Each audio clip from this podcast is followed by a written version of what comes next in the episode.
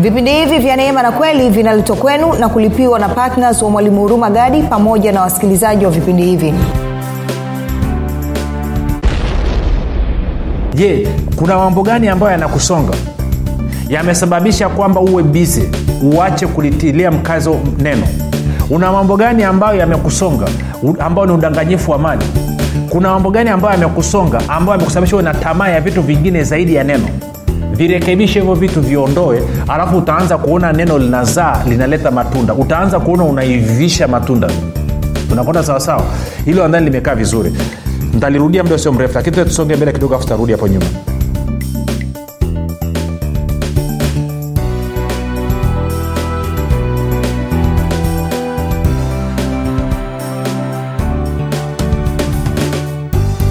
hiki ninakukaribisha katika mafundisho ya neema na kweli. Jina langu naitwa huruma gadi. Nina furaha kwamba umeweza kuungana nami kwa mara nyingine tena ili kuweza kusikiliza kile ambacho yesu kristo bwana wetu ametuandalia. Kumbuka tu mafundisho ya neema na kweli yanakuja kwako kila siku muda na wakati kama huu yakiwa na lengo la kujenga na kuimarisha imani yako wewe unayenisikiliza ili uweze kukua na kufika katika cheo cha kimo cha utimilifu wa kristo kwa lugha nyingine ufike mahali uweze kufikiri kama kristo uweze kuzungumza kama kristo na uweze kutenda kama kristo. Bibilia inasema kwamba mwenye haki ataishi kwa imani na kwamba pasipo imani haiwezekani kumpendeza mungu. Hivyo ni lengo basi la vipindi vya neema na kweli kukujenga we na kukuimarisha ili mwenendo wako wa kila siku ni mwenendo wa kumpendeza mungu. Kufikiri kwako rafiki kuna mchango moja kwa moja katika kuamini kwako. Ukifikiri vibaya utaamini vibaya.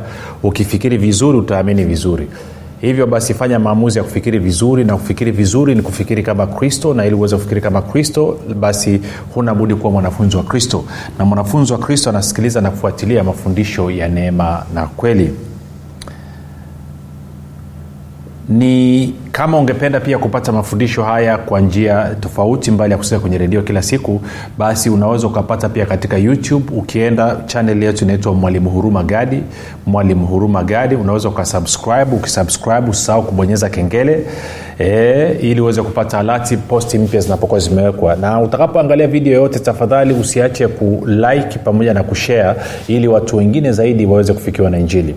Lakini pia kama ungependa kupata mafundisho haya kwa njia ya sauti basi unaweza kwenda kwenye podcast zetu kwenye apple podcast ama google podcast ama kwenye spotify. Andika mwalimu huruma gadi alafu utasubscribe alafu utaweza kupata mafundisho ya kila siku. Sio tu haya yanayoendelea lakini hata ya nyuma yaliyopita. Na huko unaweza ukadownload alafu ukasikiliza offline. Lakini pia kama ungependa kutumia kwa njia ya telegram kuna grupu linaitwa mwanafunzi wa kristo. Tuma tu ujumbe mfupi sema niunge katika namba 789 5242 789 nawe utaungwa. Um, nitoe shukurani za pekee kabisa kwako wewe ambao umekuwa ukisikiliza na kufuatilia kila siku mafundisho ya neema na kweli. Na zaidi ya yote umekuwa ukihamasisha wengine waweze kusikiliza na kufuatilia. Lakini pia umekuwa ukiwafundisha na kuwashirikisha wengine kile ambacho we mwenyewe umejifunza na kukisikia. Ongera sana rafiki. Nitoe shukurani pia kwako wewe ambao umekuwa ukifanya maombi kwa ajili ya vipindi vya neema na kweli wasikilizaji wa vipindi vya neema na kweli e, pamoja na kwa ajili ya kwangu mimi pamoja na timu yangu. Asante sana kwa maombi yako. Na kama unanisikiliza umekuwa huna tabia ya kufanya maombi nataka tu ujue kitu kimoja kwamba wewe kuweza kufikiwa na hii kweli ni matokeo ya watu wengine kuomba. Watu walifanya maombi ndio maana ukaweza ukasikiliza ukaweza ukapokea kwao unawiwa basi na wewe kufanya maombi kwa ajili ya wengine ili nao waweze kupokea hii kweli ya kristo iweze kuwaweka huru na mwisho nitoe shukrani kwa ajili ya wasikilizaji wote kwa ajili ya watu wote ambao wanachangia gharama za redio ili watu waweze kusikia injili kwa njia ya redio. Kumbuka kuna watu ambao hawawezi kufikiwa na injili isipokuwa kwa njia ya redio tu. Ama kwa sababu za kijiografia kwa maana wako pembezoni mno ama kwa sababu ya mazingira hayawaruhusu. Kwa hiyo wewe unayechangia kila siku kila mwezi kwa ajili ya kulipia gharama za redio nakupa ongera sana kumbuka rafiki vipindi vya neema na kweli katika nji, kwa njia ya redio vinalipiwa. Na hatuna wafadhili kutoka nje ya nchi. Ni wasikilizaji kama wewe na mimi ambao tunajitoa na kuhakikisha kwamba gharama hizi tunakutana nazo ili kuonyesha upendo wetu kwa wengine mungu alipenda ulimwengu akamtoa kristo. Na sisi basi tunatakiwa tuwapende ulimwengu tupende watu wengine kwa kufania kwa kuwapelekea injili. Na njia mojawapo na nyepesi ya kupeleka injili kwa watu wengi kwa wakati mmoja ni njia ya redio. Kwa hiyo ongera sana huo umechagua fungu lililo jema. Na hilo fungu alitakaa liondoke kwako. Baada ya kusema hayo basi tuendelee na somo letu nalosema utendaji kazi wa neno utendaji kazi wa neno. Na tumekuwa tukiangalia stori ile inayohusu mfalme wa mpanzi ambao bwana yesu alizungumza na tumeshaangalia mambo kadhaa. Kwao leo nataka tuendelee pia kuangalia pale uh, kuna vitu kadhaa. E, jana tuliangalia habari ya mbegu zilizopandwa kando ya njia tukaangalia na mbegu ambazo zimepandwa kwenye miamba migumu na tukazungumzia ufumbuzi wa zopanda kwenye njia ufumbuzi wake nini na zopanda kwenye miamba ufumbuzi wake nini. Kwao leo nataka tuendelee na stori hiyo hiyo tende kwenye luka 8 luka 8 tutaanza mstari ule wa 11 hadi mstari ule wa 15 luka 8 luka 8 mstari wa 11 hadi wa 15 anasema hivi na huo mfano maana yake ni hii. Huyu ni bwana yesu anaelezea mitume. Mbegu ni neno la mungu kama ambavyo tulikusha kuona kwamba mbegu ni neno la mungu 12 wale wa karibu na njia ndio wasikiao kisha huja ibilisi akaliondoa hilo neno mioyoni mwao wasije wakaamini na kuokoka. Si anasema ibilisi anakuja kuliondoa neno katika moyo wasije wakaamini yaani wasije wakakubaliane na kuokoka. Sasa neno kuokoka ukisoma kwenye lugha ya, ki, ya, ki, ya kigiriki ama kiyunani ni neno pana na kwa maneno linamaanisha kile kitu kwenye kuanzia uokovu kuokoka kama tulivyozoea lakini pia uponyaji inamaanisha kufunguliwa inamaanishwa kulipiwa madeni inamaanisha yaani kwa maneno mengine chochote kile ambacho kinakusibu ukitaki basi ukitolewa kwenye hicho inaitwa kuokoka. Kwa hiyo anasema kwamba ibilisi anajua kabisa kwamba ukisikia neno ukakubaliana nalo maana yake nini? Maana yake ni kwamba lazima utoke kwenye hiyo shida lazima utoke kwenye hiyo changamoto. Lazima utoke kwenye hicho kiwango. Na yeye hataki. Tunakwenda sawasawa na tukaona dawa ya kumzuia ibilisi asichukue hili neno ni kuhakikisha kwamba umepata uelewa. Hilo neno limefafanushwa limefafanuliwa. Na njia nyepesi ni kusikiliza tena na tena na tena na tena. Okay tunapiga hatua. Mstari wa 13 anasema na wale penye mwamba ndio wale ambao wasikiapo ulipokea lile neno kwa furaha nao hawana mizizi huamini kitambo kidogo na wakati wa kujaribiwa hujitenga. Kwa hiyo anasema hawa wanaamini alafu ikitokea wamejaribiwa wanajitenga na lile neno. Wanajitenga na lile neno. Mtu alikuwa anaamini gafla anasema siamini tena. Tunakwenda sawasawa? Okay. Kumi na nne sasa tulishaangalia ili habari kwenye somo lilopita mstari wa 14 sasa. Anasema na zilizoanguka penye miiba ni wale waliosikia na katika kuenenda kwao husongwa na shughuli na mali na anasa za maisha haya wasiivishe lolote. Kwa anasema kundi la tatu kwa hiyo tuliona aina ya kwanza ya udongo kando ya njia aina ya pili ya udongo kwenye miamba aina ya tatu ya udongo ni sehemu ambao udongo umejaa miba. Kumbuka mbegu inaamua aina ya, mavuno ama mazao. Udongo unaamua kiasi cha mavuno. Tuko sawa? Mbegu haijawai kuwa na shida hata siku moja. Neno la mungu alijawai kuwa na shida hata siku moja. Kinacholeta tofauti hapa ni aina ya udongo ambao ni moyo wa mwanadamu. Kwao anasema watu wamesikia neno wameliruhusu limeota limetia mizizi limechipuka limetoa maua. Sasa limeanza kuleta matunda. Anasema angalia ule mstari. Anasema hivi mstari wa 14 na zilizoanguka penye miiba ni wale waliolisikia na katika kuenenda kwao husongwa na shughuli na mali na anasa za maisha haya wasiivishe lolote wasiivishe lolote. Kwa sio kwamba mti wao haujatoa matunda. Matunda yametoka lakini yameshindwa kuiva. Na anasema kinachozuia matunda yasiive ni kwa sababu wamesongwa na shughuli za dunia hii. Wamesongwa na tamaa ya mali. Wamesongwa na maisha mambo ya maisha. Sema mambo ya maisha bana tuko sawasawa tuende nikakusomea kwenye turudi kwenye marko 4 marko 4 mstari wa 18 mpaka 19 anasema na hawa ndio wale waliopandwa penye miiba. Ni watu walisikiao lile neno na shughuli za dunia na udanganyifu wa mali na tamaa za mambo mengine zikiingia ulisonga lile neno likawa halizai ama haliivishi. Kwao anazungumzia anasema shughuli za dunia tamaa ya mali eh? ya tuangalie tena. Anasema msarulo wa 18 anasema hivi na hawa ndio wale wapandao penye miiba ni watu walisikiao lile neno na shughuli za dunia moja na udanganyifu wa mbali mbili na tamaa za mambo mengine zikiingia ulisonga lile neno likawa halizai. Watu wangapi tunawaona wanakuja makanisani? Tunawafundisha neno wanapata mwanga wanapata aueni milango inafunguka alafu wakienda hawarudi tena. Ukimtafuta nakwambia asie mtumishi niko bize du hujawahi kuona yani. Kwa hiyo jumapili nikawa nimechoka kwa kweli nikaona hata kuja kanisani ni vigumu nikasema moja tunipumzike tu.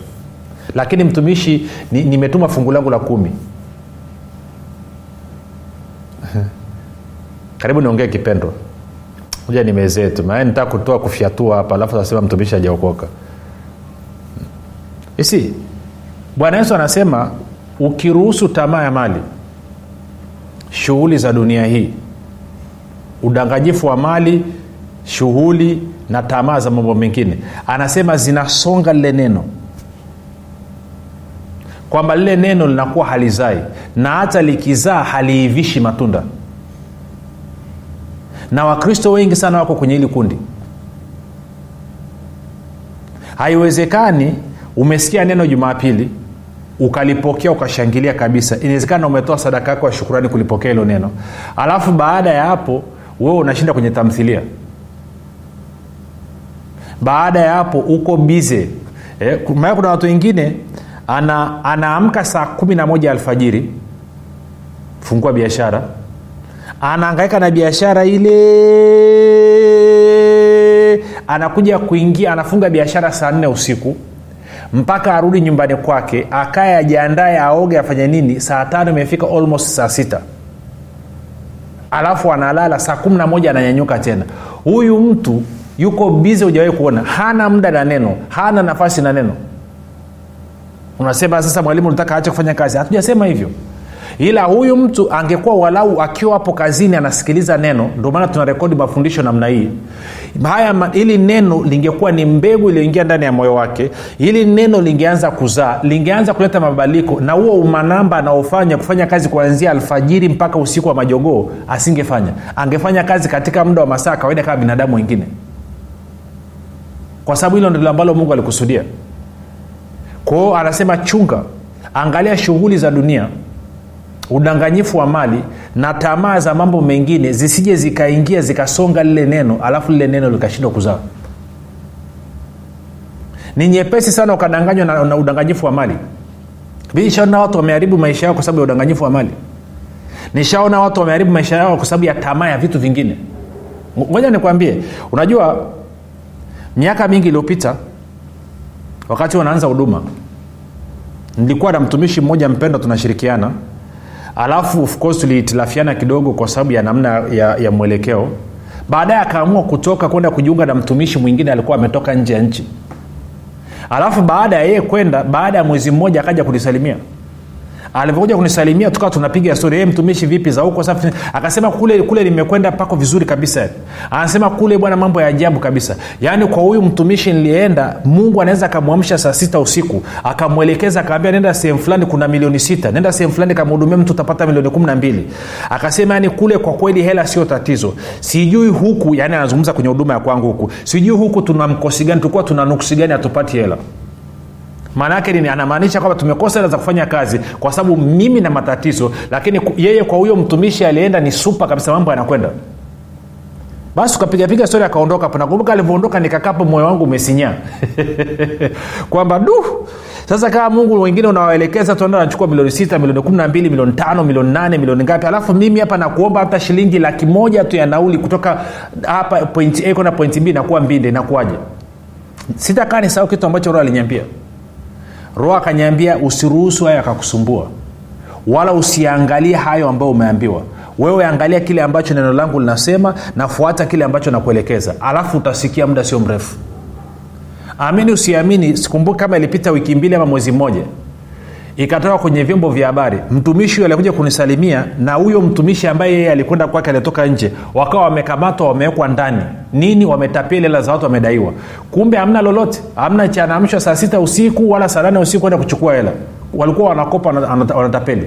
Of course mtumishi aliyekuja kwangu alikuwa ajui akadhania sijui kananyelewa kwao tamaa za mambo mengine udanganyifu wa mali sikananyelewa na shughuli. Si kwa kazi inayoifanya kwa wale wanaonifahamu nina uwezo kabisa wa kuweza kufundisha nikaamua kuwa tapeli. Nikaamua kwenda kwenye makanisa yoyote nikaanza kuwasifia viongozi wa makanisa alafu tukakusanya sadaka tukagawana. Na uwezo kabisa wa kufanya namna hiyo. Upako nao pawa nayo neno nalijua. Lakini ndicho ambacho bwana yesu amenituma. Tunakwenda sawasawa sasa na wewe uangalie. Je kuna mambo gani ambayo yanakusonga yamesababisha kwamba uwe bizi uache kulitilia mkazo neno. Una mambo gani ambayo yamekusonga ambayo ni udanganyifu wa mali? Kuna mambo gani ambayo yamekusonga ambayo yamekusababisha uwe na tamaa ya vitu vingine zaidi ya neno? Virekebishe hivyo vitu viondoe alafu utaanza kuona neno linazaa linaleta matunda. Utaanza kuona unaivisha matunda. Tunakwenda sawasawa hilo andhani limekaa vizuri. Ntalirudia muda sio mrefu lakini tusonge mbele kidogo afu tarudi hapo nyuma.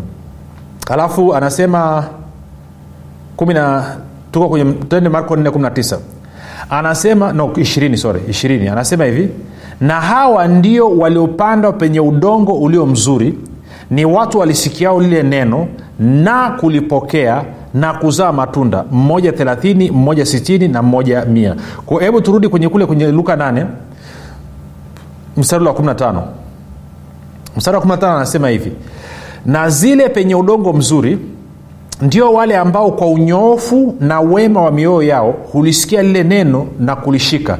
Kisha huzaa matunda kwa kuvumilia. Kisha huzaa matunda kwa kuvumilia. Tuwe tukaangalia na kwenye matayo matayo 13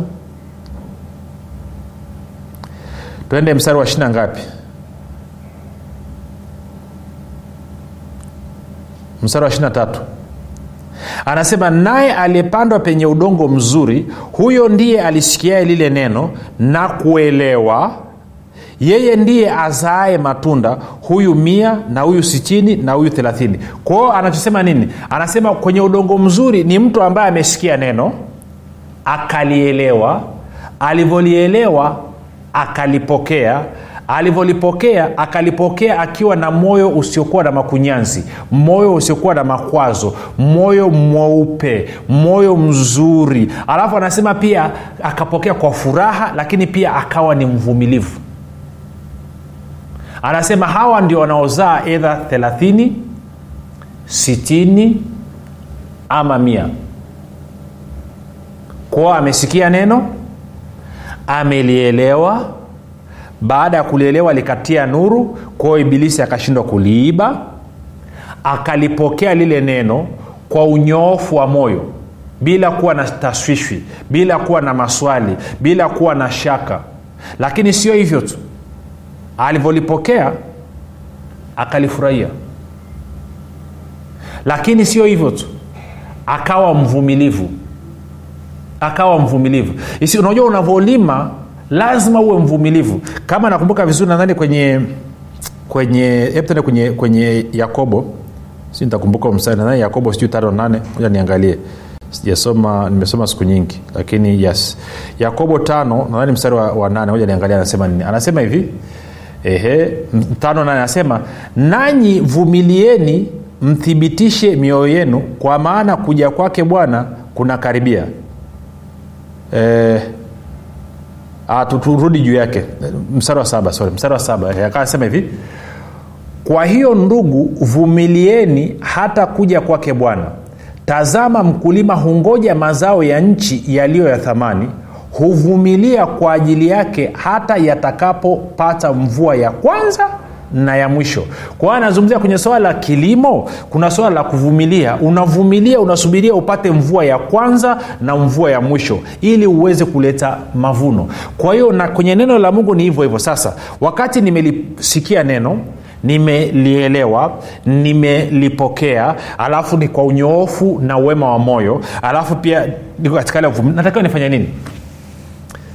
Anasema lazima utafakari neno usiku na mchana tulisoma kwenye yoshua moja nane. Neno hili kitabu hichi cha neno kisiondoke kinywani mwako.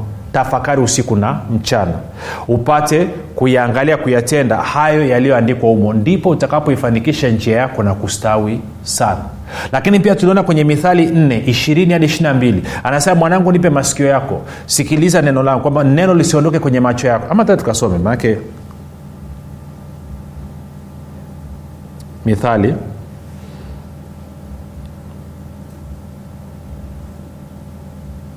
mlango wa nne. Mstari wa ishirini hadi wa ishirina ishirina mbili. Anasema mwanangu sikiliza maneno yangu. Tega sikio lako uzisikie kauli zangu. Ishirina moja. Zisiondoke machoni pako uzihifadhi ndani ya moyo wako maana ni uhai kwa wale wazipatao na afya ya mwili wao wote. Kwa anasema hakikisha neno haliondoke kwenye macho yako haliondoki kwenye masikio yako haliondoki kwenye mdomo wako na kwenye moyo wako. Kumbuka neno ukisoma alafu ukasema linapita kwenye masikio alafu linakwenda kwenye moyo wako. Anasema lisiondoke.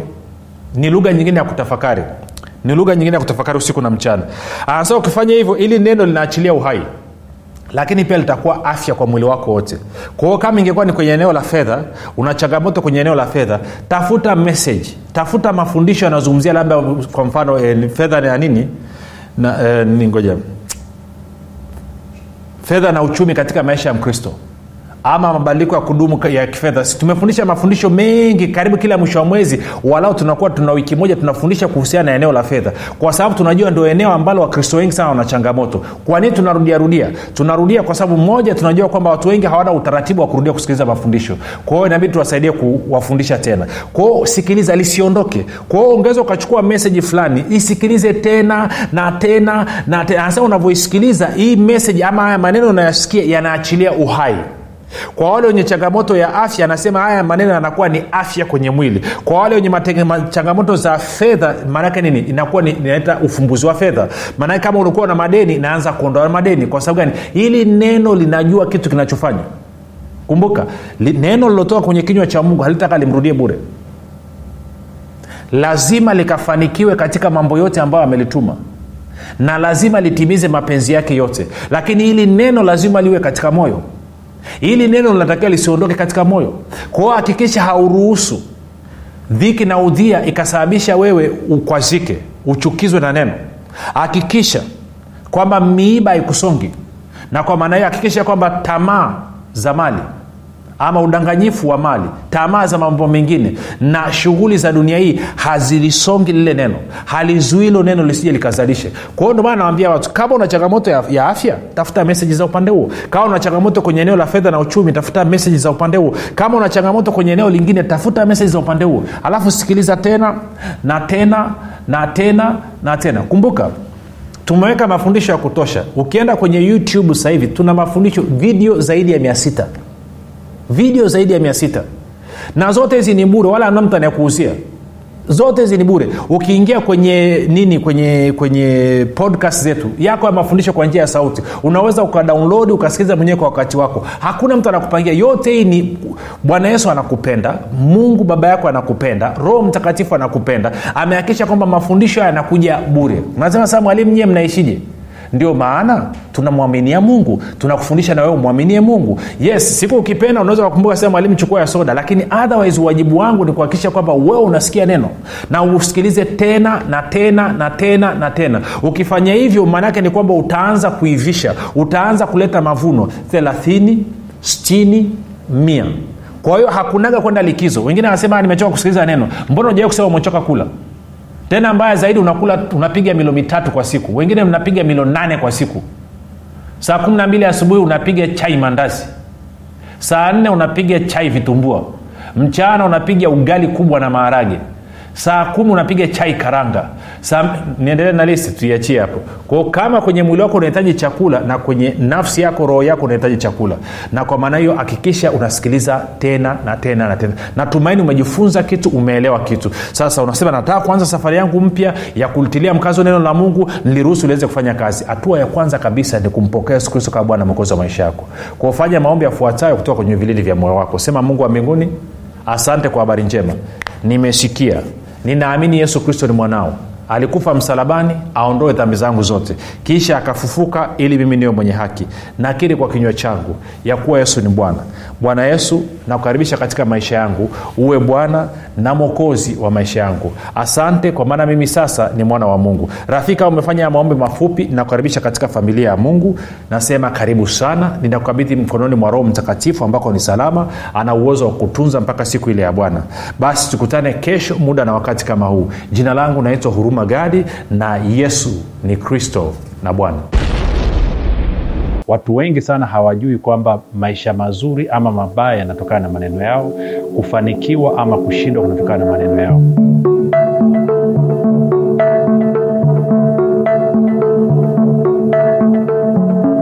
Tunapozungumzia neno ukiri ama kitabu cha ukiri tunamaanisha linatokana na neno la kigiriki ama la kiunani neno linasema homologio homologio maana ni kusema katika hali ya kukubaliana. Hivyo tunavyozungumzia ukiri katika mtazamo muktadha wa bibilia maana ni kwamba tunazungumza habari ya mwanadamu ama mtu kuzungumza katika hali ya kukubaliana na kile ambacho mungu anasema.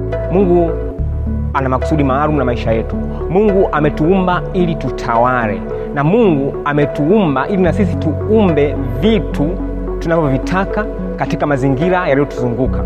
Lakini hapo kabla hatukuwa tunafahamu hivyo tulikuwa tunazungumza kinyume na neno la mungu lilivyosema. Lakini baada ya kukutana na kitabu cha mwalimu huruma gadi cha nguvu ya ukiri kimenisaidia sana kimenisababisha na mimi leo sasa hivi nazungumza kama mungu anavyotaka nizungumze kama mungu alivyoyakusudia maisha yangu.